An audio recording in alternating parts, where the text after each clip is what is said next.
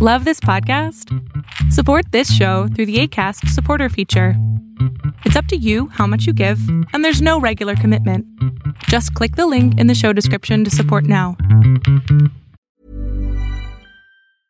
A lot can happen in three years, like a chatbot may be your new best friend. But what won't change? Needing health insurance. United Healthcare Tri Term Medical Plans, underwritten by Golden Rule Insurance Company, offer flexible, budget friendly coverage that lasts nearly three years in some states. Learn more at uh1.com. Hey, it's Ryan Reynolds, and I'm here with Keith, co star of my upcoming film, If, only in theaters, May 17th. Do you want to tell people the big news? All right, I'll do it. Sign up now and you'll get unlimited for $15 a month in six months of Paramount Plus Essential Plan on us. Mintmobile.com slash switch. Upfront payment of $45 equivalent to $15 per month. Unlimited over 40 gigabytes per month. Face lower speeds. Videos at 480p. Active Mint customers by 531.24 get six months of Paramount Plus Essential Plan. Auto renews after six months. Offer ends May 31st, 2024. Separate Paramount Plus registration required. Terms and conditions apply if rated PG. Hello, this is Alice. Here you would normally hear a plug for a show that is a friend of ours, but not this time. This time, just go to darkmyths.org and pick any show you like. Happy birthday, Eastern Border! We salute you all, listeners. And now, here's Kristaps. Enjoy the show. He thinks this is our best one yet.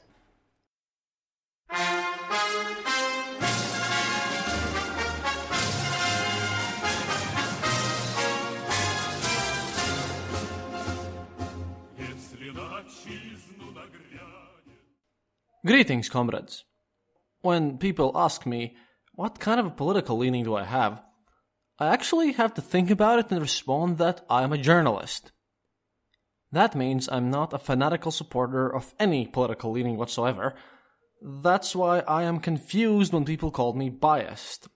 I have many criticisms about everything, really, and I just think that you should listen to the arguments of every side possible and then present some evidence support your claims.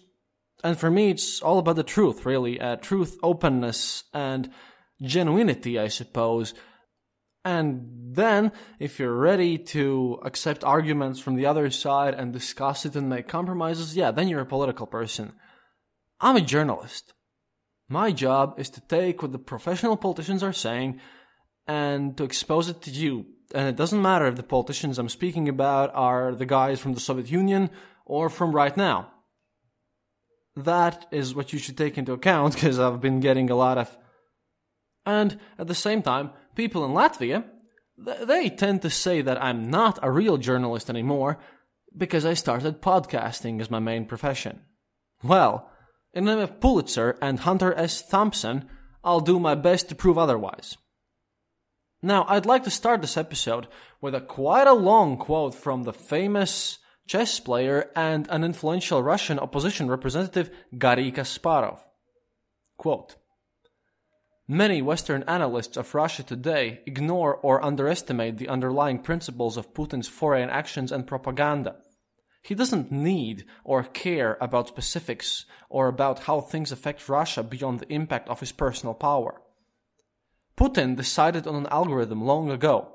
Number one, chaos and disunity among his enemies is good. Number two, conflict he can use to portray Russia as surrounded by enemies, and that's necessary, and these must be big enemies to make him look big too. So the EU, NATO, and most of all, the United States of America, of which Ukraine and Turkey are puppets, of course, are very important for him. Number three, the perception of Putin is winning is far more important than actual impact on Russia because that perception is what matters for his survival. Russian TV shows it very clearly this way. Obama said Assad must go and Putin had said no, he will stay. Assad is still there, so who's the big boss? Putin backed Brexit and Obama backed Remain, and what happened? Etc. That Syria is a huge waste of Russian lives and money is irrelevant.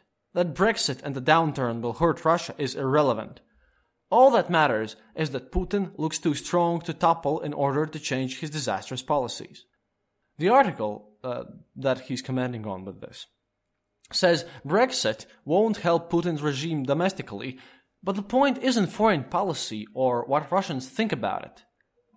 It's about the invincible leader going from victory to victory, making Russia important on the world stage and defeating mighty enemies. And this, this is typical for the final stage of a one man dictatorship and it never ends peacefully. End quote. I have to agree with this quote. We have been looking at the Soviet political systems a lot on this show, and by now you know that this idea of appearances was extremely important in the USSR. And seeing that Putin was a KGB colonel and is a product of that system, it's not that hard to imagine that instead of providing any true democracy to the Russian people, he just adapted the style of governing that he knows best. Or is it even he? because a colonel isn't on top of the army command chain. Putin had his superiors too, you know, and he was basically put into power by Yeltsin, nominating him as the heir apparent in late 1999. But Yeltsin was old, with heavy alcoholism problems and cer- certainly under the influence of ex party functionaries back then. And when you take a closer look at Russia, you understand that there might be something deeper even about Putin himself and his old superiors. And it's a bit scary. You see, I wanted this episode to be light and fun, looking at a weird thing from the eastern border as befits a special celebratory episode, as we are one year old by this point. But it didn't quite turn out this way.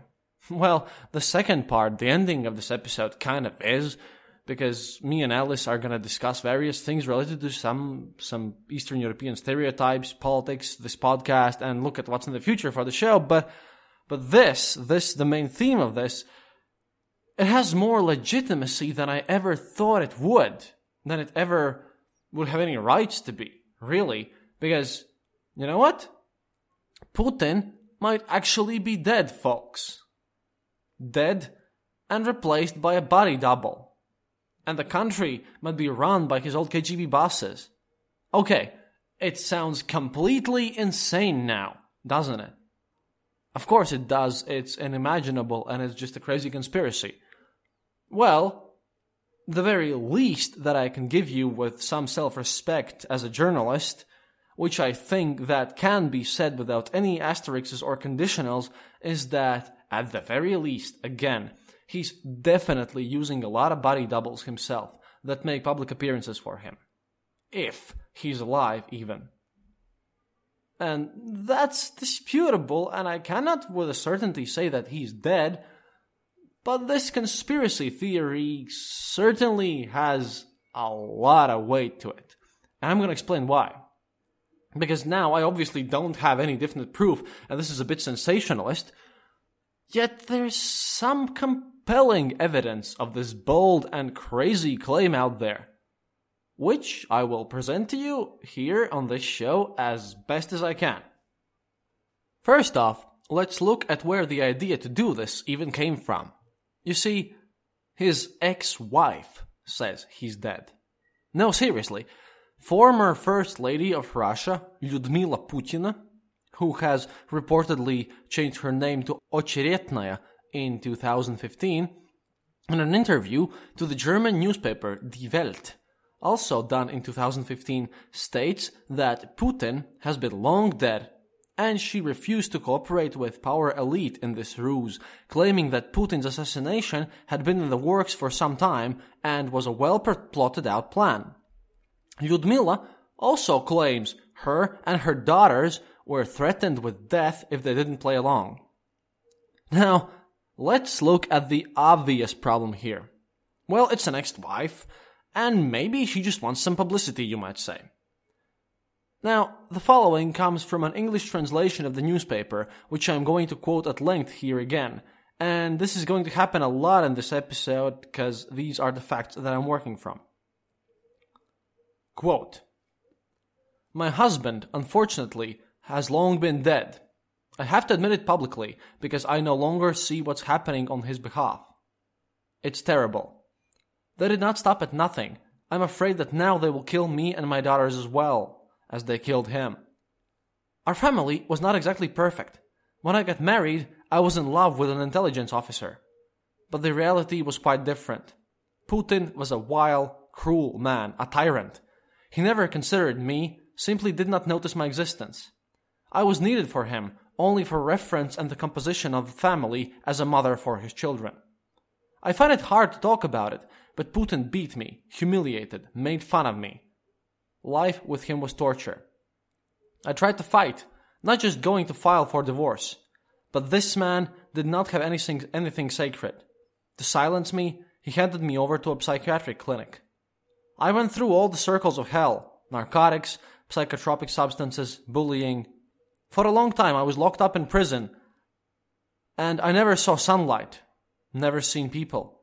I still remember it with horror. From a young, confident woman, I became a shadow. My will was broken. I accepted all conditions only to come out of this. But what began after his death? It's beyond description. He was then in a difficult period. I'm sure he did not tell, but I became even more withdrawn. A month before the death of the knight, without warning, they brought daughters somewhere. I do not even know where. And then, later, he was gone completely. At night, when we came home, some people, of whom some I knew, some I saw the first time ever. They broke everything. They turned everything upside down. They reviewed all the papers. All the walls in the house were rattling. They told me only one thing if you want to live, be silent.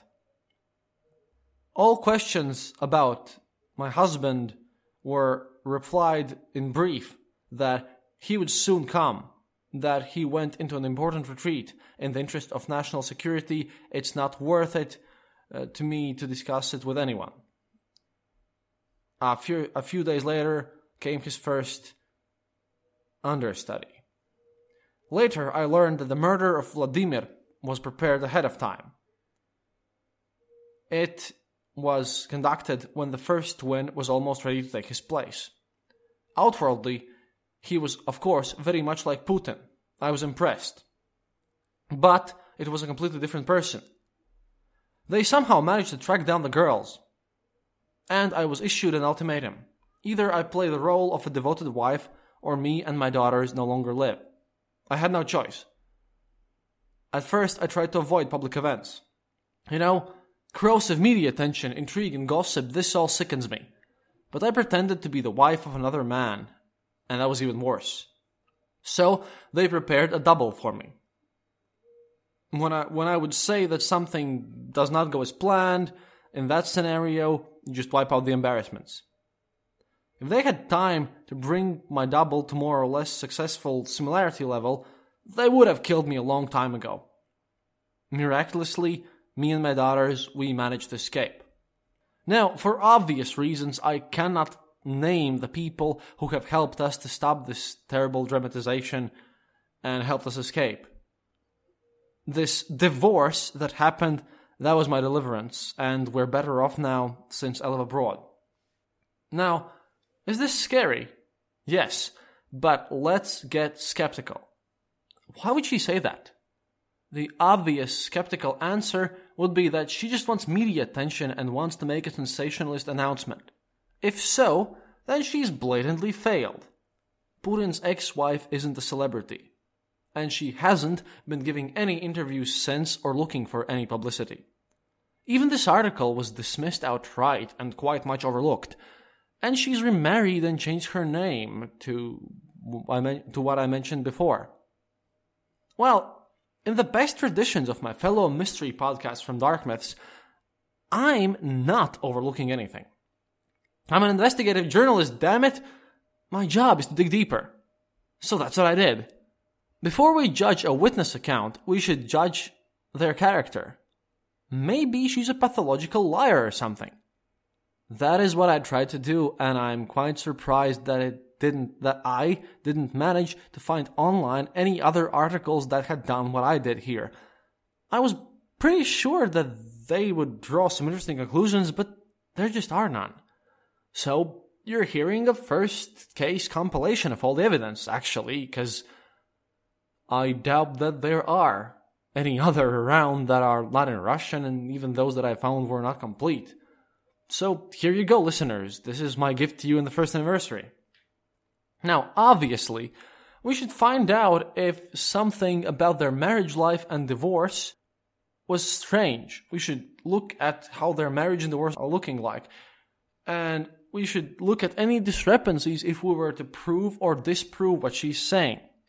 Because I'm taking this seriously. And you know what? That stuff is out there. From an article on Putin's divorce from New York Times by Masha Lipman, 8th of June 2013. Quote On Thursday evening, a television reporter approached Vladimir Putin and his wife Lyudmila in the Grand Kremlin Palace. The first couple was leaving after the first act of the ballet La Esmeralda. After a few minutes of small talk about music and dancing, she asked a most impossible question. Why did they appear so rarely in public together? Putin's response, confirmed by his wife. They had decided it was time for them to divorce.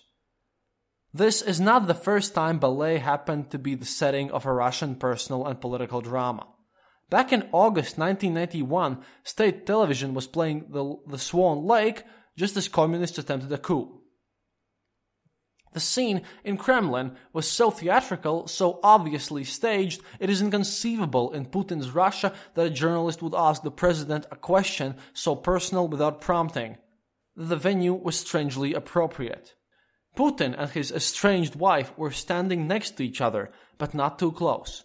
They referred to each other formally, with name and patronymic. Their sentences were neither too long nor too abrupt. This is our joint decision, Putin said. I join the words of Vladimir Vladimirovich, Lyudmila Putina echoed. This was indeed our joint decision. Putin said again. We practically don't see each other. Each one has his and her own life. And his wife Putina. Our marriage is over because we practically don't see each other, she concluded. One can say that this is a civilized divorce. Putin has appeared around wild animals, from tigers to polar bears at the wheel of all kinds of vehicles, from a military vessel to a, to a strategic bomber, fighting on tatami and riding on horseback. He was an athlete, a macho.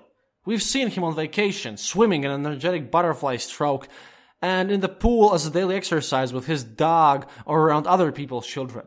On one occasion, he kissed a little boy on his belly for the cameras. What he was not was a family man.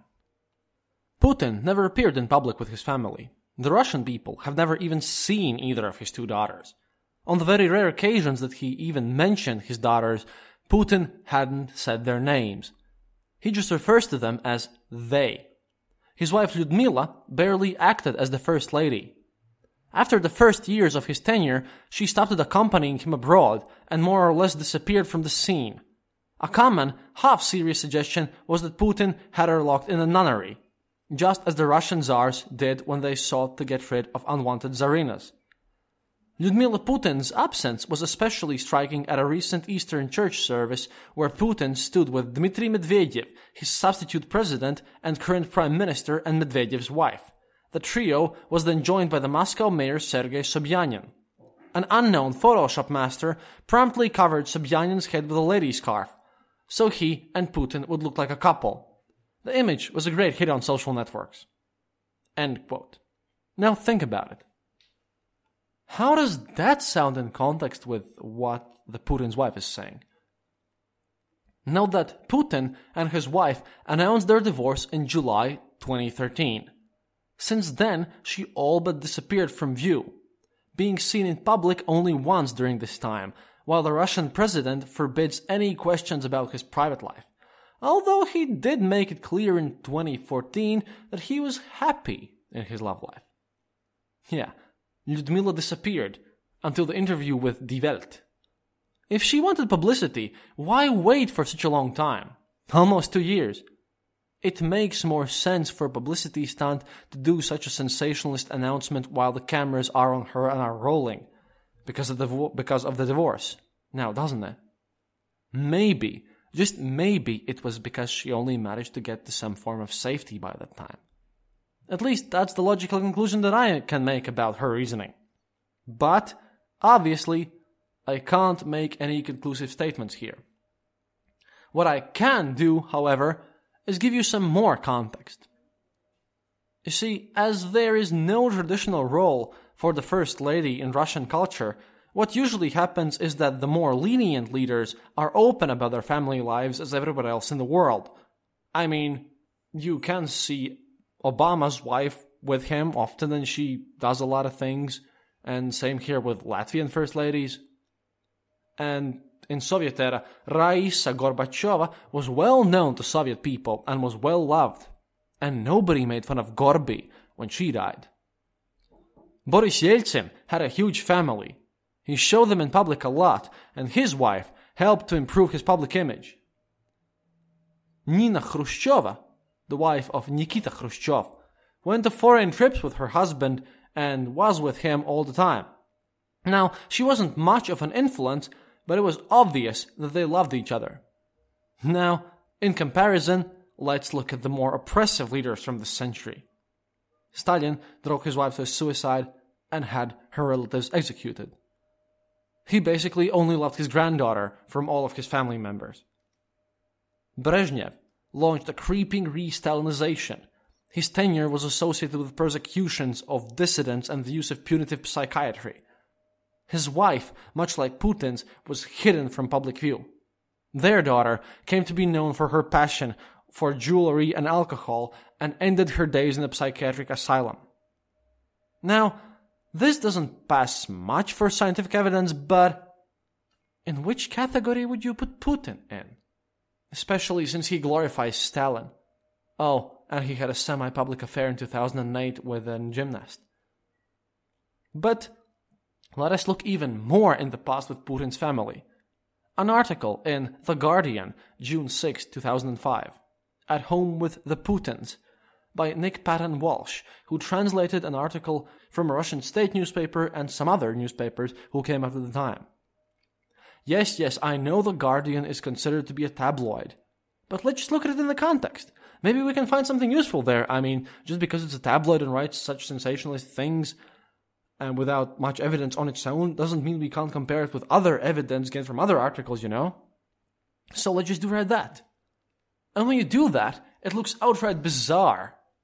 Especially when reading these later articles on what his ex wife says and the one on divorce. You can just spot this creepiness and fakeness screaming all over this one but it also shows some nice tendencies. The article even starts that way, if you looked at the context. Quote She is the normally taciturn wife of the Russian president, but in a rare interview with the country's state newspaper, Lyudmila Putin spills the beans on everything from eating habits to Vladimir's golden rules about women. and more fragments from the article. Quote to some, it may sound dysfunctional and autocratic, but in Russia it is the model family. The man, a terse, authoritarian workaholic, comes home knackered to his kitchen table in the leafy suburbs between 11:30 and midnight, slumps into a chair and drinks a glass of yogurt and milk. The family knows this is the time to approach him to seek his consent for things, but he but never to ask him about work. He grunts, makes dark and ironic jokes that bemuse his long-serving and adoring wife, seldom asks his family's advice about the myriad of incurable problems besetting his brow and beloved motherland. And then he goes to sleep. Such is the draining effect of a life in the KGB that somehow led you to the top of the Kremlin. In a rare glimpse inside Chess Putin, Ludmila Putina, Russia's first lady, has revealed in a comparatively in-depth interview this week to the state newspaper Rossiyskaya Gazeta and to other dailies the pecking order and mores of the life with the ineffaceable Vladimir Vladimirovich and their two daughters Katya and Masha. This is one of the few times when you hear their names actually. Continuing on. All the family members know that when you want to discuss something with him, you wait his arrival at the kitchen table for his evening glass of kefir, said Putina, who's 48, who's 48 at the time, and again, that's 2005. At this time, you can talk, ask him about the day, she said of the former spy who appears to never let his guard down, knowing not to break bring state secrets home. Putina said that, although her husband is a walking encyclopedia of political and historical knowledge, any questions have to be confined to general information. She added, to ask him about plans regarding work is, of course, useless. Better not to bother. Isn't that nice? And it sounds completely normal. After all, it was printed in Russian state newspapers to make Putin look nice and approachable. You can't really blame the Western lying media for this. No, no, no. This is normal in Russia. This is their own papers, state approved papers, even.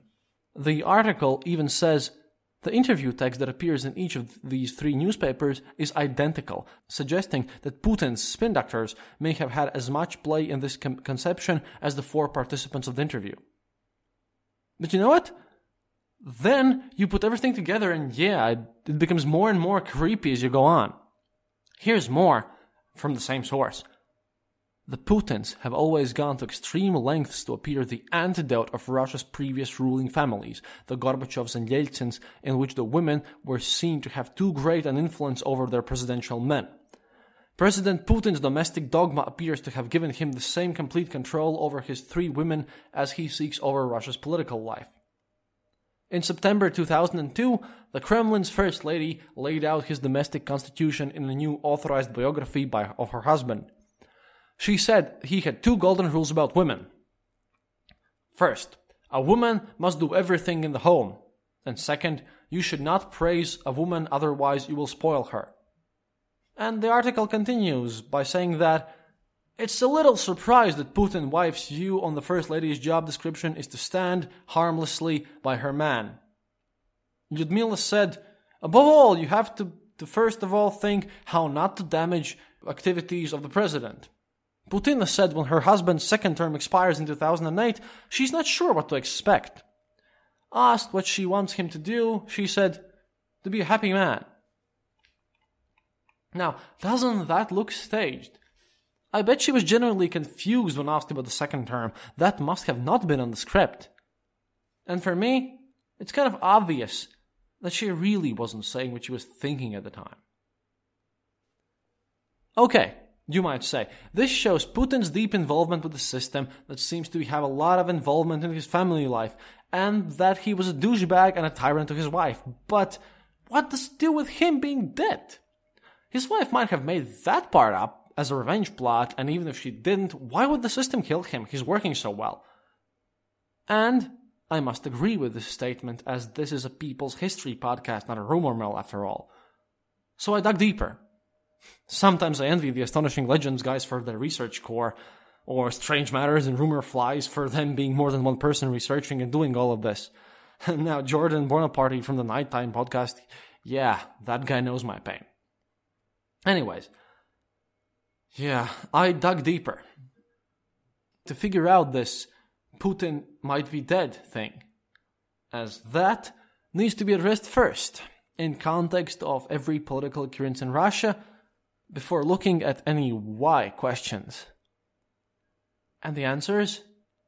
The answers are astounding. Let's look at his public disappearances first. There have been quite a few of those. The most recent one was his disappearance from the sight of the Russians after the collapse of the A321 in Egypt in November 2015, when he expressed his condolences via Twitter, left some orders from the state's Minister of Emergencies and the Minister of Health. But the more famous one was on the March of the same year. Again, 2015. Now, I'm translating here from an article in the main largest Latvian news site Delfi LV, the most mainstream we have here. And the article uses many sources, but those are pointed out, so don't worry. Quote Then, 10 days of Putin's absence in the public space have co- had caused a wave of various rumors that he had a stroke or recovering from Botox injections or He's sitting by the bedside of his alleged lover, the Olympic champion of rhythmic gymnastics Alina Kabayeva, which, according to several European newspapers at the time, gave birth to the Swiss luxury clinic. When, on the 16th of March, the president showed up, commenting on the rumors about his poor health, he replied in a joking manner Without gossip, life would be boring. As The Times wrote with reference to sources in Russian military intelligence, quote, the Russian culture of politics and leadership is underdeveloped and unable to recognize any diseases or weaknesses of the Russian leader. According to the journalist and independent military observer Pavel Felgengauer, which he expressed in a broadcast on Sky News, Vladimir Putin has always disappeared when things go really bad. So it was with the submarine Kursk, in exactly the same situation after the disaster of A321. He was quoted on Russian television Intov. According to the journalist, the Russian state is actively considering a version of a technical problem on the flight KGL 9268, avoiding public statements that the disaster could be a result of terrorist activities or other crimes. The host asked about why Putin these days haven't made any public statements. Felgenhauer noted that, quote, it's his distinctive trait. When things go really bad, he disappears. For example, after the tragedy with the submarine Kursk in the year 2000, he did not make public statements for quite a long time. So you're right, if Putin is not visible, then things are very serious, said a Russian commentator. But at that time, other interesting theories were also floating in the air. Some evidence here is proved by an article in Bloomberg about his March disappearance, called Putin Disappears Like a Dictator by Leonid Bershidsky. From the article, quote, It's still impossible for an outsider to tell where Putin is or what he's up to. But it isn't too early to draw conclusions from this episode. It offers evidence enough that Russia has become an outright dictatorship. No other kind of state would be so opaque, nor its citizens so preoccupied with their ruler. Putin's predecessor, Boris Yeltsin, was prone to disappearances. He liked to drink and had a weak heart. Yeltsin's heart became a particularly serious issue during the run up to the 1996 presidential election, in which he competed against a strong communist candidate. Not long before the vote, he suffered a heart attack that his aides hid from voters. After he won, Kremlin spin doctors became increasingly creative in answering any questions about the president's health. On August 19, 1996, a presidential spokesman, Sergei Yastremzhinsky, initiated a meme when he said in response to such a query that Yeltsin's handshake was strong. Today, and this is still quoting from the article, an Echo Moskvy radio reporter evoked in an interview with Putin's spokesman Dmitry Peskov, asking him about the president's handshake.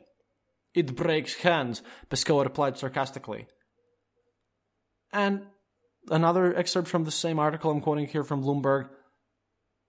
Peskov has never previously had to account for unexpected ab- absences by his boss. Quite the opposite. Putin has tended to be unnecessarily demonstrative about the strength of his handshakes, taking pains to always appear fit and energetic.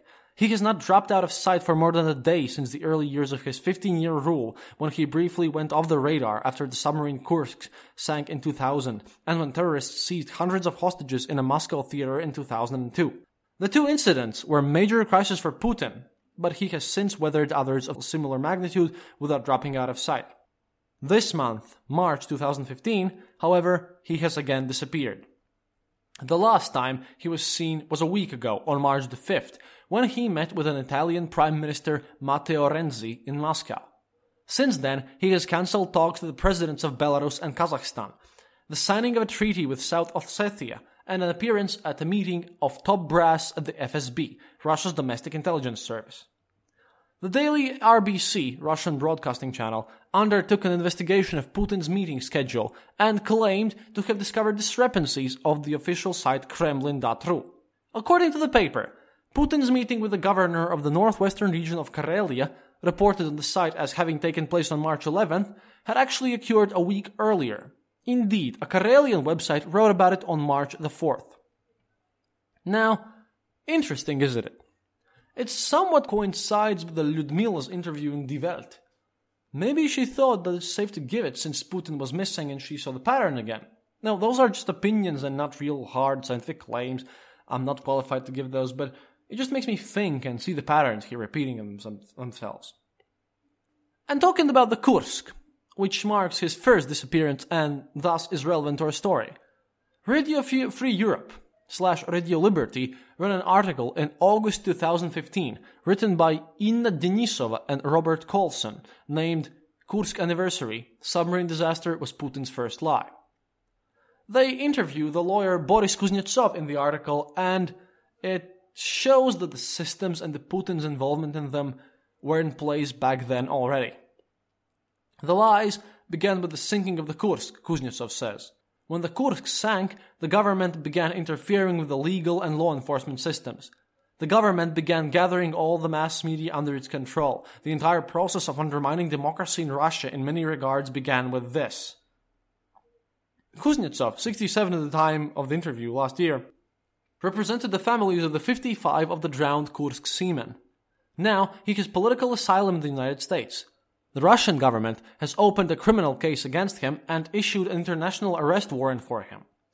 He says the charges, which accuse him of revealing state secrets because he demonstrated to a Russian court that the FSB, the Federal Security Service, was illegally wiretapping a member of parliament, were intended to prevent him from carrying out his high profile legal work.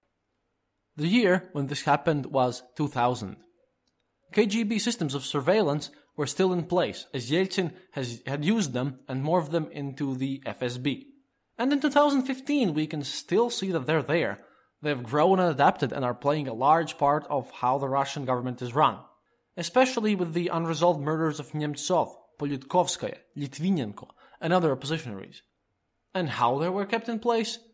Remember that Putin was a KGB colonel, a spy in East Germany. From Wikipedia, but this time it's on purpose, if this was something the Russian propaganda and internet trolls didn't agree with, they just edit it out. It's wildly known that they monitor the Wikipedia pages and look for any anti Russia statements with the help of the hired trolls. Now, I have encountered them on this site more than once myself with all the death threats and whatnot. So, Wikipedia, which obviously is the Putin approved version, otherwise it wouldn't be there, states that, quote, Putin was a KGB foreign intelligence officer for 16 years, rising to, the rank of lieutenant colonel before retiring in 1991 to enter politics in his native St. Petersburg. He moved to Moscow in 1996 and joined President Boris Yeltsin's administration, rising quickly through the ranks and becoming acting president on 31st December 1999 when Yeltsin resigned. So, what can we draw from this? Yeltsin elevating young Putin out of kindness? Oh, how about Yeltsin accepting someone with deep KGB connections and ties in his ranks to keep the old KGB system, now FSB, running smoothly, using the same channels with the same efficiency? Why? Because the economical collapse of the transition between socialism and capitalism. The people were starving. Yeltsin's power at the time is shaky. He doesn't want another putsch. He needs people from the old system. And again, the same Wikipedia article, obviously approved by Russia's internet forces, states, quote, Putin was called to Moscow and in June 1996 became a deputy chief of the Presidential Property Management Department. Headed by Pavel Borodin, he occupied this position until March 1997. During his tenure, Putin was responsible for the foreign property of the state and organized transfer of the former assets of the Soviet Union and Communist Party to the Russian Federation. Oh wow, what a coincidence, really. But why Putin? Why call a random administrator from the St. Petersburg City Council to perform this important task? Putin doesn't seem qualified according to his CV at the time. But comrades, KGB of course. Now, this is just an opinion, but if Putin didn't have connections within the old system, he wouldn't have advanced anywhere. He had to have them, otherwise, he wouldn't have done his job as efficiently as he did, and we wouldn't have FSB operating in Russia using the old KGB networks and methods to this day. This is the system I've been talking about, folks. This one. But if you stare in the abyss, the abyss stares back. If Putin's using his old contacts, then the old contacts are using young Putin. Obviously, he doesn't have much power at the time in 1996, so his old colleagues and bosses can influence him. And this being Russia, the successor of the old USSR, it just makes sense that they were helping Yeltsin out, not because of gratitude, but because of personal gain. To get personal wealth, to gain power, to be on the boards of all the Russian state enterprises, especially Gazprom, to be able to launder money to them. So it kind of makes sense that Yeltsin just communicated with the old system saying, something like, okay, help me out now and later I'll make Putin the president. He, being an old alcoholic Democrat, believed that Putin will serve his time, they'll steal enough money, and then someone else will take the office and fix the country. Well, now, there's never enough money. So Putin becomes the president. But the old KGB structures still have info on him. They must have had it. They had information on all the spies in foreign countries in case they defect. Something to blackmail them, something to keep them in check, something to threaten them, something to destroy them and their loved ones. This has been reported by many, many, many accounts of people, defectors, journalists, and historians.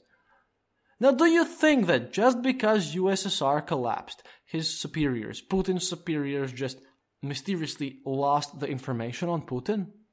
And is it easier to launder money and do corrupt things as the public face of the country? Or is it as the man, or men, or women, behind the man, while not drawing any attention for as long as possible while your puppet is on the throne doing your bidding? And look at all the Gazprom associated things purges of the leadership of the major companies.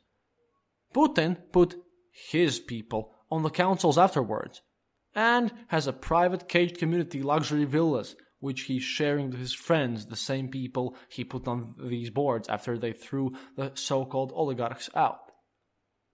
But it would be really, really easy for those people to do something about Putin if they wanted to. Really easy, as colonels don't run the system. They know it, but there are people above it who really know it and run the whole thing. Sure, I've got no solid evidence here, call me nuts, but it just makes sense if you look at it from the historical context. Heck, Putin has so much in common with all the old Soviet leaders that they're even publishing his complete speeches in books, which is wildly mocked on the internet as being a relic of the old Soviet era when every leader did so. Oh, and about the murder of Litvinenko? Yeah, remember that guy. He died in around 2006 2007. There was a famous case about him. He was killed because he ran away and he died because he was injected with polonium, a radioactive, radioactive substance which normally can't pierce the skin, but if it gets in your organism, the alpha particles really ruin your organs and you die, which happened with him, why, which killed him after suffering in the hospital, losing a lot of weight, all of his hair and everything, just confirming radiation disease, uncurable radiation disease. You see, the British investigators, the secret police, the Scotland Yard, ran an investigation on this. Oh, and according to these investigators, the dose of polonium found in Litvinenko's body after death, because polonium was only found there after he died, yeah, it should have costed about 10 million United States dollars. Someone really tried hard. Oh, and this stuff? Yeah. According to the investigators, it can only be obtained in a nuclear reactor, and this isn't really sold anywhere. So only a very highly developed high tech organization or a state that would be a nuclear power would even be capable of this. And this is not me, folks. This is Great Britain's Secret Service report after Litvinenko's murder in 2006. They don't imply anyone, obviously, because that would start war, but come on, really? Even more, the famous Russian opposition activist, Politkovskaya, an independent journalist, wrote about Litvinenko's murder in her book Russia's Diary, talking about how Russian Secret Service must be involved, and you know what? ended up being murdered herself. now, if I die after this podcast, folks, you really know who did it. You see, the interesting part is that Alexander Litvinenko was a KGB officer, also an ex-spy, before he escaped to the United Kingdom to avoid I'm Sandra, and I'm just the professional your small business was looking for. But you didn't hire me because you didn't use LinkedIn jobs. LinkedIn has professionals you can't find anywhere else, including those who aren't actively looking for a new job but might be open to the perfect role, like me. In a given month, over 70% of LinkedIn users don't visit other leading job sites. So if you're not looking on LinkedIn, you'll miss out on great candidates like Sandra. Start hiring professionals like a professional. Post your free job on linkedin.com/people today. Millions of people have lost weight with personalized plans from Noom, like Evan, who can't stand salads and still lost 50 pounds. Salads generally for most people are the easy button, right? For me, that wasn't an option. I never really was a salad guy. That's just not who I am. But Noom worked for me. Get your personalized plan today at Noom.com. Real Noom user compensated to provide their story. In four weeks, the typical Noom user can expect to lose one to two pounds per week. Individual results may vary. Persecution and being critical of Putin. He was exposing the system. Well, now, his ex KGB colleague, another officer, Yuri Shvets, announced on the 13th of March 2015 that Putin had killed Litvinenko because he had proof that Putin and his cronies had organized a money laundering scheme for a Colombian drug cartel. He had written an official report on the scheme too. He wasn't mentioning Putin there, however, but all of this had cost Putin and his cronies or entourage, call it as you will, about 10 to 15 million United States dollars.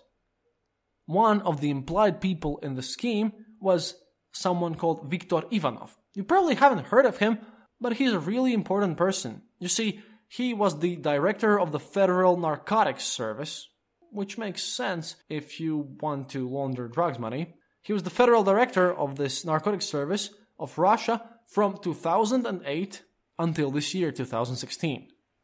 Oh, and Mr. Ivanov, he was a former KGB officer who served in the KGB Directorate of, of, Leningrad and its successors from 1977 up to 1994. In October 1994, Mr. Ivanov resigned from Federal Security Committee and was appointed Chief of the Administrative Staff on the St. Petersburg Major's Office. In 1989, this ally of Putin succeeded Nikolai Patrushev as the head of the Internal Security Department of Russia's FSB. Now, how does that sound, and what does it say about the influence of the old system in the new one? In addition to this, since January 5, 2000, he has been a deputy head of the Presidential Staff for Personnel appointed by Vladimir Putin himself. Since June 2002, this is all in addition, not, not ending each other things, by the way, folks. Since June 2000, Ivanov has also been the chairman of the board of directors of the result of the merger of OGSC Almaz-Antey Air Defense Concern. Continuing with this, in addition to all of this, since November 4th, 2004, this guy has also been the chairman of the board of directors of JSC Aeroflot Airlines. He's considered to be one of Putin's closest allies by the United States government and is currently blacklisted as the part of the sanctions against Russia. And this is just one of the examples of the people Putin has elevated, put into board positions, and who are running the enterprises and ministries in the Russian country. Any questions? By this point, believing that all of this is just a coincidence and that Putin has zero connections with the old KGB and that the system just disappeared overnight and that everyone suddenly became honest, yeah, that makes way less sense and doesn't pass the Occam's razor test than the stuff that I'm presenting here. If you don't think so, then I don't even know how obvious a fact must be to serve as evidence, because it really doesn't get more obvious as this. And this also answers why they might want him dead. Putin, being an egoistical maniac, power hungry monster, must have done something to grab power himself, tried to wrestle it away from his old superiors and colleagues in the system, and they would have none of that. But changing a president is risky, you know? You have to fix elections again, it's difficult. But thankfully, KGB in the Soviet Union had a long history of body doubles for its leaders. Stalin had six, Brezhnev had at least a dozen, even Gorby had two. And after that, they, as skeptics would like to believe, they just disappeared, right? Right? Old structures of powerful organizations, the members of which, starting from Khrushchev, who've run the country for many decades, just disappear overnight, right? Because obviously USSR collapsed, so all the KGB people never must have been honest and not caring, and, and they just left all the power just hanging in there and left. No, no, they don't. This is the Soviet Union. I'm a cynical bastard. They don't. They morph, change names, and do various things, but they do not disappear overnight. That is just so unbelievable that I would really ask someone to prove to me that such structures can disappear overnight before they even start doubting what I'm saying here. Because really, I have heard all the skeptics and they're just saying that, no, KGB is gone. The USSR collapsed and KGB was went with it. Yeah, but the people stayed in their positions. They kept their jobs. They just turned to FSB. Oh, no, no, it's a different organization. They all now firmly believe in democracy at this point. Yeah, all of them. All to the very last man. Really, people? Really? And they call me a, a, strange person for actually thinking that all this KGB stuff, which is now FSB, is involved in the government of Russia. Now, call me crazy, but this is not crazy. Crazy is the optimistical belief that everyone's honest and that Russia operates the way the Western countries and real democracies do. You see, we can even see these scriptures in place today. So it just makes sense that Putin has some influence on body doubles. He must have some body doubles. Or at least he had some body doubles. And like I said at the beginning, even if he isn't dead, then by this point, he's definitely using body doubles for public appearances. And yeah, it's high time I proves I provide some evidence for that, my skeptic friends. And Mr. Yeltsin, he had a ton of rumors and evidence about all of this, about his body doubles as well before him. So let's look at this in detail, shall we? First off, right after his disappearance in 2015, and before that in 2010, and quite a few times all along for his rule, a lot of Russian and Western media sites were wondering about his looks. A popular question, like asked in an article by the People's Magazine on the 16th of December 2011, was Has Putin gone under the knife? Note that it's before his 10 day disappearance in 2015. Here's from the article, and we'll have pictures on the site, theeasternborder.lv, so that you can judge yourselves about all of this, what I'm saying here, and that's going to be accompanying this show. Quote Notice on the right in the photo of Putin 2.0, notice on the right that his forehead is perfectly smooth, his cheeks aglow, and those deep lines that once characterized his handsome, well, at least to some, face are now gone with the Baltic wind. Britain's Guardian speculates that Botox did the trick, and so suggests that he also has undergone some Niptox. As quoted by The Guardian from the liberal Russian magazine New Times, four plastic surgeons analyzed Putin's new look and concluded that he had Botox in the forehead, his lower eyelids lifted, and his cheekbones firmed up with fillers, all in the bid to make him look more appealing as he faces an upcoming election next March. To that end, CBS News reporters on Friday reported that a brand new poll shows that he's slipping on his approval rating to 51%, down from 61% last month. And here's from a Daily Mail article in 2015. And yes, yes, it's another tabloid, but what can you do? I'm combining all of this. I'm not taking any of these at face value. I'm just combining these and analyzing them, and what shows is amazing. Quote When Russian President Vladimir Putin appeared on TV today, to insist none of the country's troops are positioned in the Ukraine. Yeah, because that totally happened and he absolutely didn't lie back then in 2015. that's, that's my comment here. He looked decidedly fresh faced for a man accused of warmongering. The wrinkles of the 62 year old's forehead, clearly visible in his previous pictures, have disappeared, while his skin looks smooth, taut, tanned, and younger than ever. And as the series of pictures show, the series of pictures have been posted on my website with addition to some of my own. The Russian president's face has changed dramatically over the years, amid persistent rumors that he has undergone cosmetic surgery to give himself a more youthful look.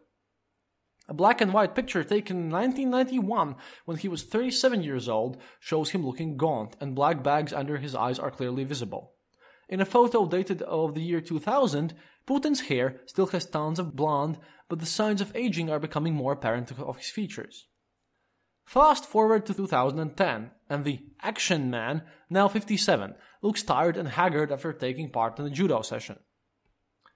Questions over whether Putin had gone under the knife came to the fore in 2011, where the previous article came from, by the way, when the then Prime Minister was photographed with a yellow bruise on his face.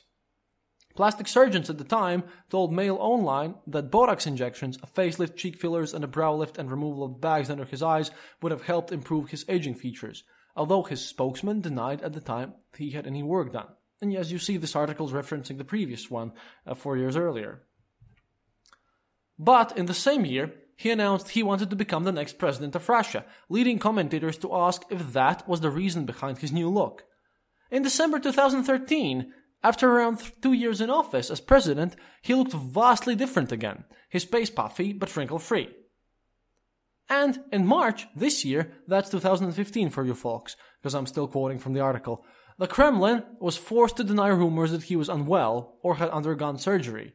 Oh well, they have to deny these rumors all the time, don't they? when the president disappeared for 10 days, cancelling a string of public appearances. When he emerged to meet with the president of Kyrgyzstan, his face was puffy and shiny, and eyes only able to partially open, leading journalists to wonder about the cause of his new look. However, Putin has remained tight lipped about his absence, laughing off the suggestions of poor health, or rumors that he had been attending to the birth of a love child, saying it would be boring without gossip, the quote I mentioned earlier. And you know what? Maybe the officials aren't lying. Maybe Putin doesn't have plastic surgery all the time. Maybe they're just body doubles, either appearing for Putin because of Putin, because he just wants the body doubles, or because the real Putin is long gone. Because plastic surgeries might be needed to make a body double look like Putin. And it's kind of weird that this macho man, all this image, would be so concerned about how he looks all the time. Or maybe he just wants to look like more macho all the time. It is kind of weird. But if you think about it, body doubles would most likely need plastic surgery. And these are clear signs with evidence that he has had some. And finally, after we've gone through all of this, and it's crazy already, here's the most damning evidence that made me really think that Putin has, at the very least, body doubles appearing everywhere. And I'm talking about his German skills. He used to be a spy in East Germany. He's supposed to be fluent in German. Completely fluent, otherwise, he wouldn't be a spy there during the Soviet era. But his skills are all over the place. And I mean literally all over the place. Now, let us listen to a fragment of his speech from 2001, just early in his presidency, where he is addressing a German audience about their culture. Sehr geehrte Damen und Herren, gerade eben sprach ich von der Einheit der europäischen Kultur. Dennoch verhinderte ihre Zeit diese Einheit nicht den Ausbruch zweier schrecklicher Kriege auf dem Kontinent. Zwei Kriege im Laufe, im Zuge eines Jahrhunderts. Sie störte auch nicht an der Errichtung der Berliner Mauer, die zum unheilen Symbol der tiefen Spaltung Europas wurde. Unsererseits existiert die Berliner Mauer nicht mehr. Sie ist vernichtet. Es wäre angebracht, sich heute noch einmal daran zu erinnern, wie es dazu gekommen ist. Ich bin, mir, ich bin mir sicher, großartige Veränderungen in der Welt, in Europa und, äh, und im Raum der ehemaligen Sowjetunion wären ohne Hauptvoraussetzungen nicht möglich gewesen. He speaks clear and fluent German, right? Complex, thought out sentences, fluent language. You can sense that he's worried because it's new in the job, but this man definitely knows his German. Now, for your comparison, the following is Putin in 2011. Soon after all the fuss in the media that he's not looking completely like himself and that he's looking different came out. And he's speaking German on a TV show while he's being driven around in a car and he's showing Moscow to a German TV show host. Listen to how he's talking right now. And I'm not even talking about the voice here. Dort rechts ist Bremen. Ja. Bremen und das ist Honig. Woher kommt diese negative Haltung des Westens Ihnen gegenüber? Von der Angst. Angst vor Ihnen? Von Russland. Mit unserem Maßstab, unsere Atomwaffen, unsere Möglichkeiten in äh, verschiedenen äh, anderen äh, Gebieten. Aber das ist alten Denken. Der Westen hat eine ultimative Forderung. Sie sollen so sein wie der Westen. Sie sollen die Regeln des Westens gefälligst akzeptieren. Ich muss so sein, wie mein Volk von mir erwartet. As you can hear, Putin is way less worried, but his Russian accent is much, much stronger. He understands what's being said to him, but he answers in short, simple sentences without any of the structure noticeable in the first speech.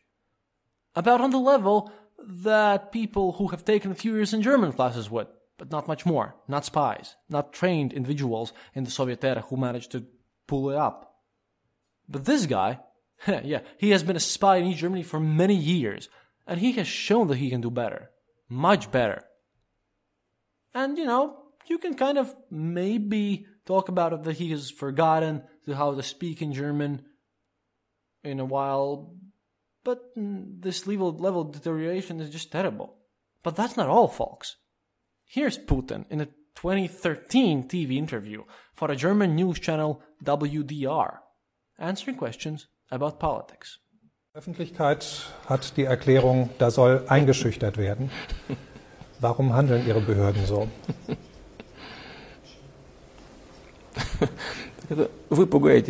Ich glaube, Sie schüchtern die deutsche Öffentlichkeit ein. Es passiert doch gar nichts Ähnliches und man ähm, muss die Menschen nicht einschüchtern. Man muss objektiv ähm, äh, die Entwicklungen beleuchten. Und was ist denn die objektive Beleuchtung? Ende vergangenen Jahres wurde in Russland ein Gesetz verabschiedet, nach dessen Maßgabe He needs a translator. He doesn't even speak in German. He answers in Russian. It can even be heard under the TV translator's voice. Pause this show. Go back a bit, turn it real loud, and listen once again. Just before his Lothar part, there's this pause, and there are whispers in the background. That's his translator. Now, I got this from YouTube. Okay? And he doesn't even understand German. In the video, which I took this from, he has an earphone in his ear. A blatantly large earphone, which can clearly be seen. It's not even hidden in any way or form, he's just there and he only answers the host's questions after they've been translated to him. You can hear the translation in his ear too if you listen closely, so please do. And he asks questions in Russian to his aides later, not in this fragment, but a bit later in the, this episode, before he answers. Now, you can explain the differences in his German skills with age and lack of practice, but actually, no, no, you can't do it, because lack of practice doesn't exist because he has quite a lot of that. He's been speaking to Angela Merkel with Germany privately a lot in German, as reported, and has given a lot of interviews. Now, all of this, all of this lack of knowledge of German just happens suddenly. But this is just two years after the last interview, two years. And at the last interview, he understands the questions perfectly without a translator. And even if you lose the ability to speak in German, you should totally still understand it. I mean, you might lose speaking skills, but damn it, losing the ability to understand what's being said to you in just two years? Well, whether it's brain damage or it's a completely different person. But, but, it gets even better. Here's Putin, right now, 2016. I'll let a fragment from the Russian Times news channel, uh, Russian Times being totally non biased. To all of those who call this channel biased, uh, I'll just allow them to explain itself, really. Now, a question and answer session at a journalist forum in the Russian city of St. Petersburg saw President Putin stepping into the shoes of an interpreter. After a question from the audience over Russian national values, Vladimir Putin jumped in to translate the speech of a former German MP. Herr Präsident, da bin ich aber gründlich missverstanden worden. Ich habe schon gesagt, dass wir... Меня, меня неправильно поняли, говорит наш гость. Да-да, пожалуйста, пожалуйста. Продолжайте, пожалуйста. Bitte schön. Sprechen Sie bitte weiter. Ich habe mich gewundert, dass die russischen Vertreter davon gesprochen haben, dass es keine nationalen Werte gibt. Я очень был удивлен, что представитель России говорит о том, что у нас нет национальных ценностей. You're asking me to believe that during his reign of presidency, Putin has managed to lose all understanding of German, he has lost his ability to speak, and then managed to regain it back to the level that he can serve as a translator to be able to convey complex political questions back to a TV audience. And the last part happened in just a bit over two years. Really? I'm not even talking about how his voice has changed over the years. That might be recording quality. Or that he just doesn't have time to learn proper German again, because he's so busy running the whole country. But seriously, let's look at all of this together. His KGB allies speak against him. His ex-wife speaks against him. A ton of suspicious murders happen. His looks change. His German skills are literally all over the place. Now, at the very least, it's certainly super strange, and all these coincidences put together do show that the theory of Putin being dead and the government being run from the shadows by ex-KGB guys using the same system certainly has some valid points, at least in my book. That, or at least like I said before, he's using body doubles quite a lot. And is a major douchebag. I'm honestly convinced that at least this is the case here. And this is the best case scenario, and that's not pretty good either. Anyway, I have presented all the evidence that I could find, ordered it, worked with it, analyzed it, and yeah. Hopefully, we'll make such special episodes in the future as well. This is something to think about. If we'll find something interesting, we'll definitely do it. But makes you think, doesn't it? Because even stranger things have happened on the eastern border. After all of this, as there was no info part in this one, and this is a special episode, here's me and Alice talking about the show a bit, as this is our official one year of the eastern border birthday episode after all. And that's for the fans, so if you are not interested, you can just turn the show off now, okay? I need, I think we all need some chill and a look into the future. Hello, listeners, and welcome to the part where we celebrate our one year anniversary with um coffee this time because we're out of beer. Woo!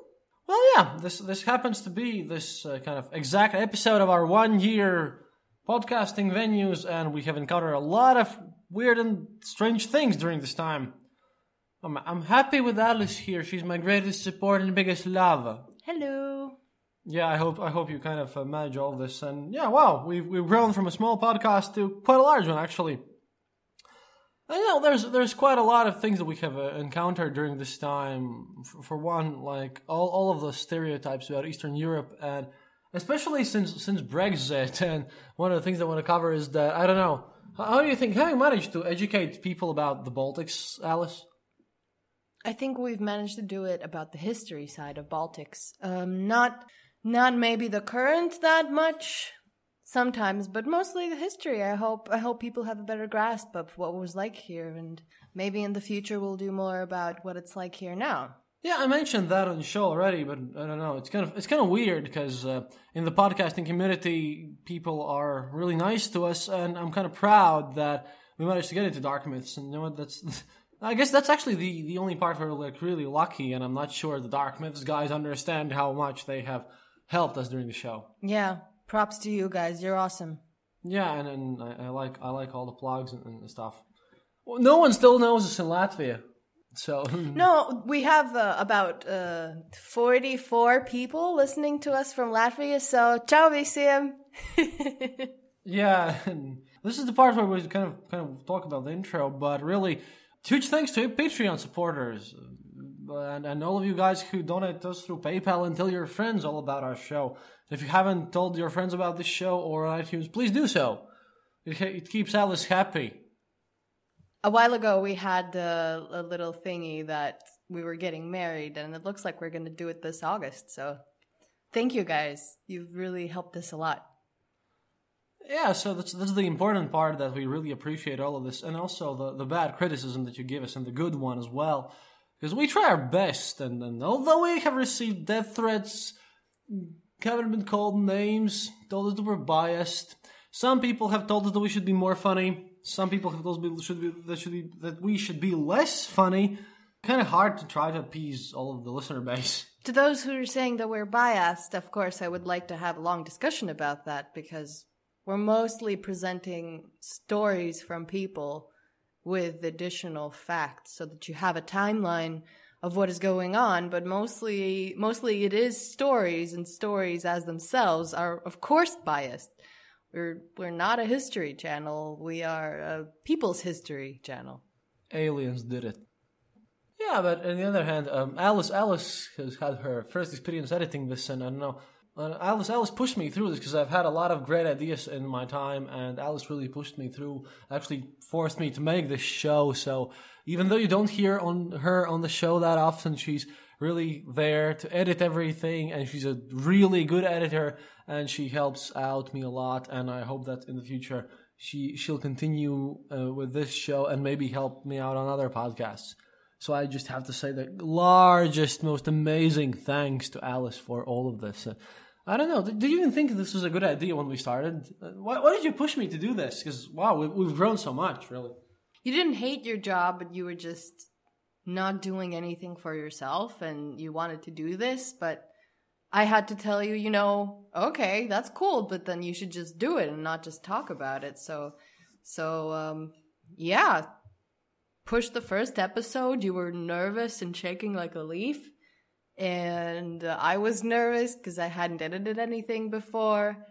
And mm, yeah, now we're here. Now you're talking very, very loudly and confidently and telling me how to talk. And you've got all these, this background knowledge and yeah, all, all under one year. Or now it's over one year. So it's it's about one year. The most interesting part is that Alice is not a, fa- fan of Soviet history. She's learning oh, no, as she that, goes. That's not true. It's not that I'm not a fan. I'm just uh, I'm five years younger than you, and and I've had a different experience living in our country now, and uh, I haven't been exposed to that much Sovietness, so I don't have all that background, and and you know, still learning.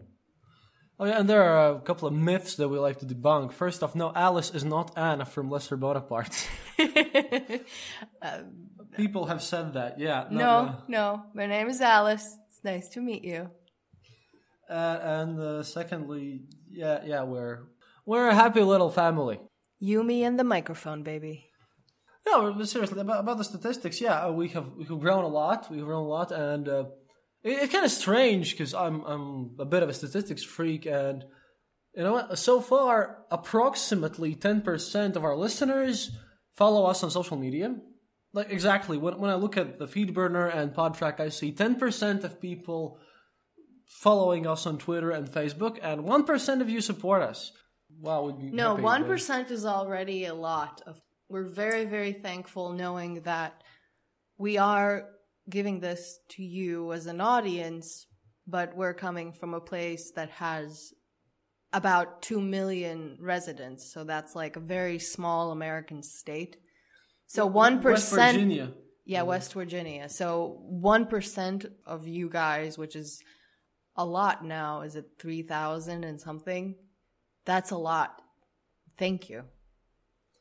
That's a bit more, and, and we, we, we really we really appreciate what you're doing for us, and we just try to produce as, as good content as we can. As we can. I don't know. Some people have in your iTunes reviews called called us different stories, but like really, we're we're normal people. We're we're just trying to do our best, and if you can support us, tell all your friends about this, especially about this episode, because you know I worked really really hard on this one. It meant a lot to me, and we're uh, expecting a lot of death threats from this one. What is the death threat count for right now? Is it seven? Seven, seven. for this episode. Nice. Yeah, nice. It's it's it's amazing. Um, yeah, and and what what really matters, I think, is that I get the story of my people out, and um, we're at least I'm dead serious about about the fact that you're really invited to, to visit Latvia, and we'll show you around. We did it once already, and I said this on the Christmas special episode, but we mean it seriously. If you want to visit Latvia, yeah, we'll take you to museums. We can arrange that you have a place to stay, and we can show you around everything. Really. And you know, I, I have this kind of Russian accent, which um, I, I don't know. People people are saying that I'm losing it, and I'm getting more of it at the same time, even as I work on Lesser Bonaparte's and other of my projects. But yeah, uh, sometimes local Americans, which again we would be very happy if you visited us, uh, say that they mistake Alice for an American because she's younger than I am. Yeah, you tell the story, babe. No, I mean, it's not really a story. It's just a common occurrence that if I speak English somewhere, like we have this one craft beer store that is owned by a guy from Minnesota, I think? Iowa. Iowa, sorry. So this guy from Iowa, and, and I was there and I was talking, and another lady who was also American, came in and she assumed that I was American too. And we had a nice chat. And she didn't even ask if I was. She just assumed that. And it came in context in the conversation. And uh, just just a day or two ago, I was uh, I was in the subway, and this American tourist dude the, the the eating place, not the actual underground. Yeah, no, sorry, the the the sandwich place, the Subway sandwich place, and yeah, he he heard me speak English on the phone, and then he asked me if I was if I was American or if I just learned the language, and yeah, we had a nice chat. So, as you can see, we're um, mostly friendly people, as as our colleagues tend to say that uh, I'm I'm only slightly evil. I don't think I'm evil. No, um, I'm just giving you the best that I can. And you know, sometimes it's really quite difficult because another thing you might not know is that, for example, this episode took me about 15 pages of of written out text to make, and I, I script and work hard on these. So that you don't think that I'm just slacking around here, and, and Alice is, is working hard on this one. And we're really thanks to your support for trying to make each episode as great and as as impressive as we humanly can. And hey, uh, I suppose we're we're quite successful at this. I mean, how can we judge that? But as long as you like it and as long as you enjoy our content and as long as we can find more things that you would be interested in concerning the Eastern Eastern European history, especially under the Soviet regime, we'll be here to provide. Oh yeah, and and really every time we have this outro which says that you should comment and leave your emails and iTunes reviews and, and everything, but we really mean that because we read all the emails and we take them to heart, and, and whenever we get like a bad one, it's kind of sad. But you know, most most of the bad ones is, is kind of most of the bad ones we just make fun of, but they provide us with great entertainment. So if you do have constructive criticism that is kind of negative, we of course will take it to, you know, to heart and we will read it anyway. But uh, if you're calling us, you know, government paid drones, then yeah, you're on the wall of laughter. So. I wish actually CIA would fund us, honey. That would be like amazing. Oh yeah, shout out to the CIA, fund us. Whoop whoop. Uh, we we won that sweet sweet uh, surveillance money. Sweet sweet American surveillance money. Yes. It sounds like a great idea. Too bad they don't. Like, it's, it's, Not yet. I, I would I would take their cash, man. Otherwise, I don't know. We have a, a lot of listeners in the military. A lot of them. I know that our, our number one fan, Dave. Oh, it's, it's the Dave update time. Dave. Oh, hey, Dave. Uh, yeah, Dave. I didn't do it in the last episode. Though I promised this, but but this one is for Dave. Uh, he's been our number one fan since the very first episode when we had like I don't know five listeners, and three uh, actually. No, no, we said that we hope that at least three people listen to us, and they were five. So and one of them was Dave. Dave's been here because Dave Dave works in the army. He sits in the office during the night shifts, as far as I get it, and listens to a lot of podcasts. And he's a great fan of ours. And uh, we were speaking about all of my evil things. So Dave asked me to do an evil laughter. That he should, he said I should practice this. So uh, here's for you, Dave. oh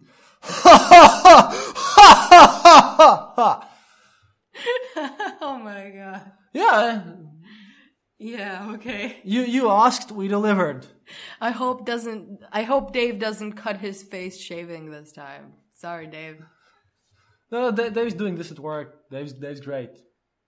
And uh, yeah, if it wasn't for you guys and for Dark Myths, we wouldn't be here. And special thanks goes out to Glenn and Daniel from Lesser Bonapartes. I have sort of replaced Daniel there. He's still a good friend of mine, and of course the Scott Philbrook and Forrest Burgess of Astonishing Legends. You have to give hi to those guys. And of course, uh, Jordan Bonaparte, Jordan Harbour, Claire from Singing Bones, which is my newfound one of the favorite podcasts of, of all of this. Singing Bones is great, guys. Um, everyone, Darryl Cooper. Oh boy, Darryl Cooper, guy from Martyr Made, brought me in there.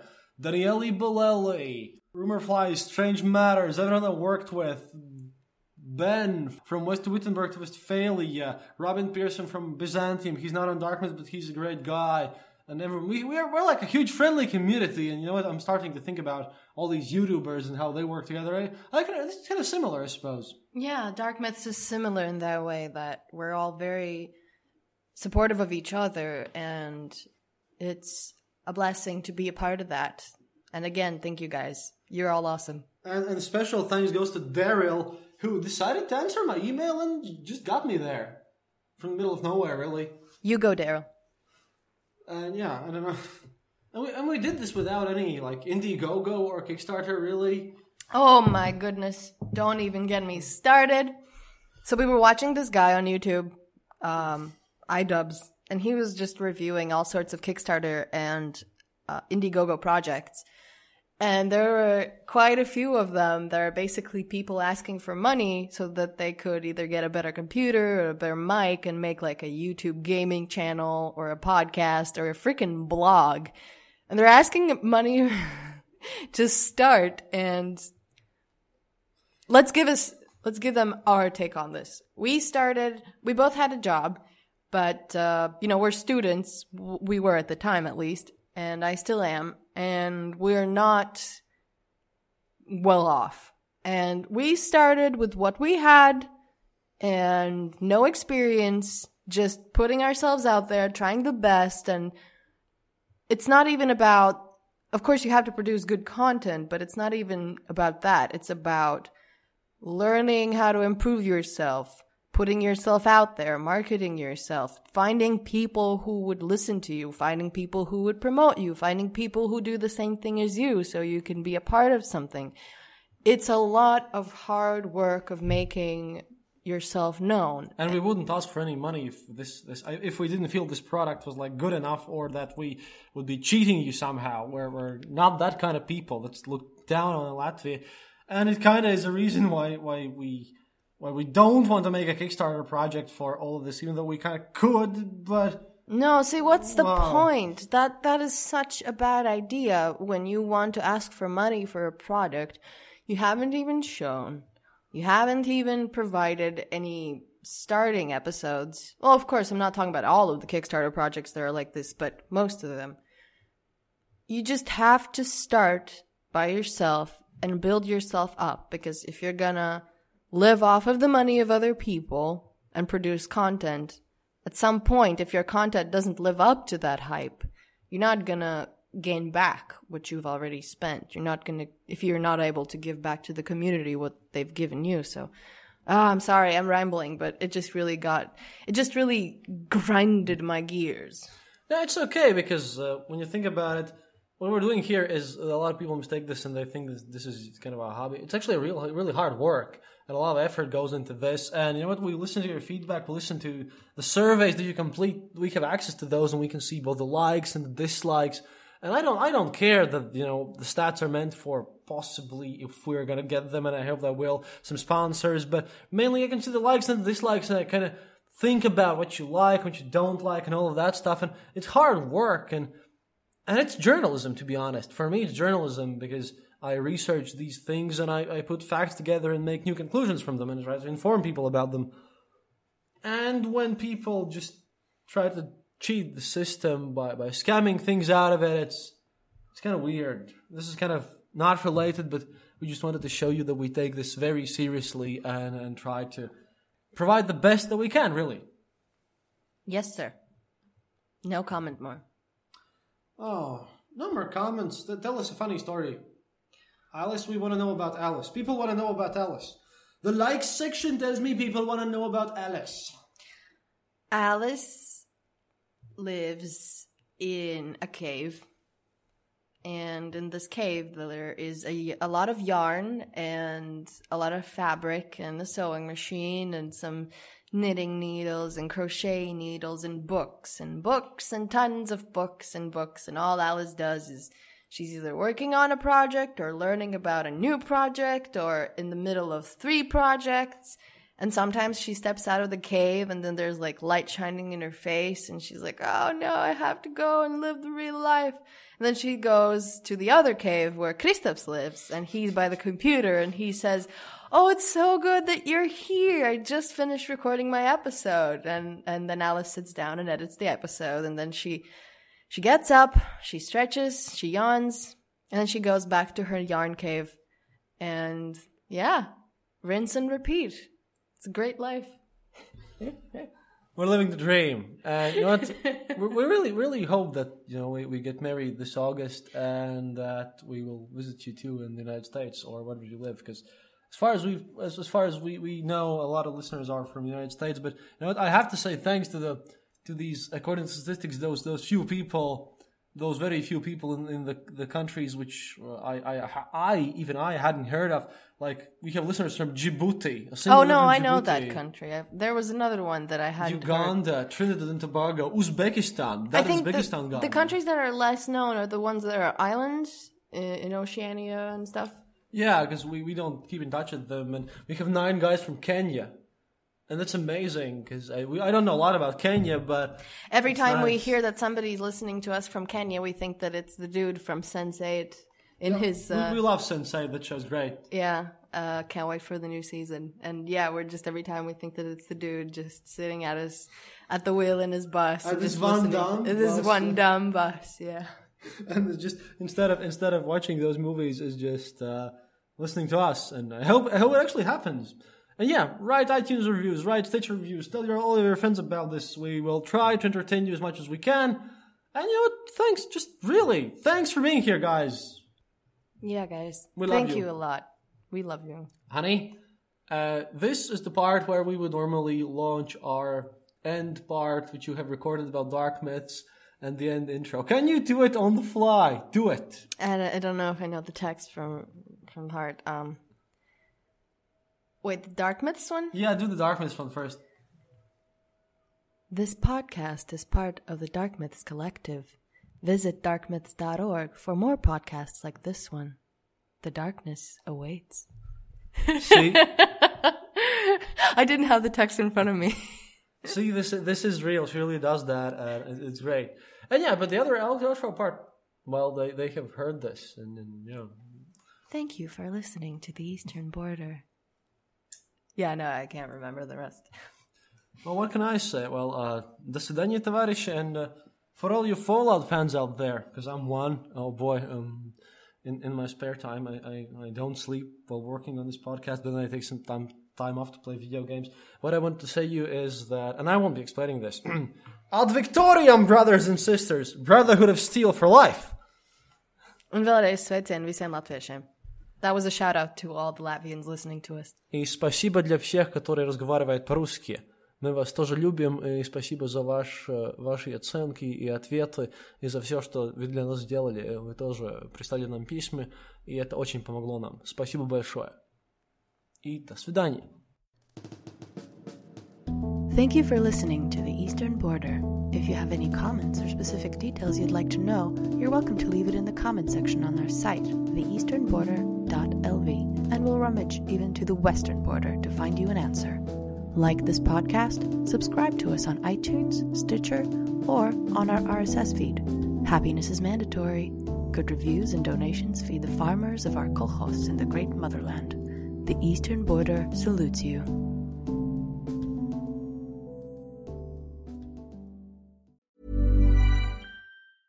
Hey, it's Paige DeSorbo from Giggly Squad. High quality fashion without the price tag. Say hello to Quince.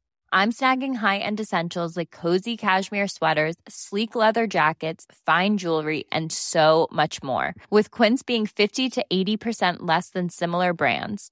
And they partner with factories that prioritize safe, ethical, and responsible manufacturing. I love that. Luxury quality within reach. Go to quince.com slash style to get free shipping and 365 day returns on your next order. Quince.com slash style. Planning for your next trip?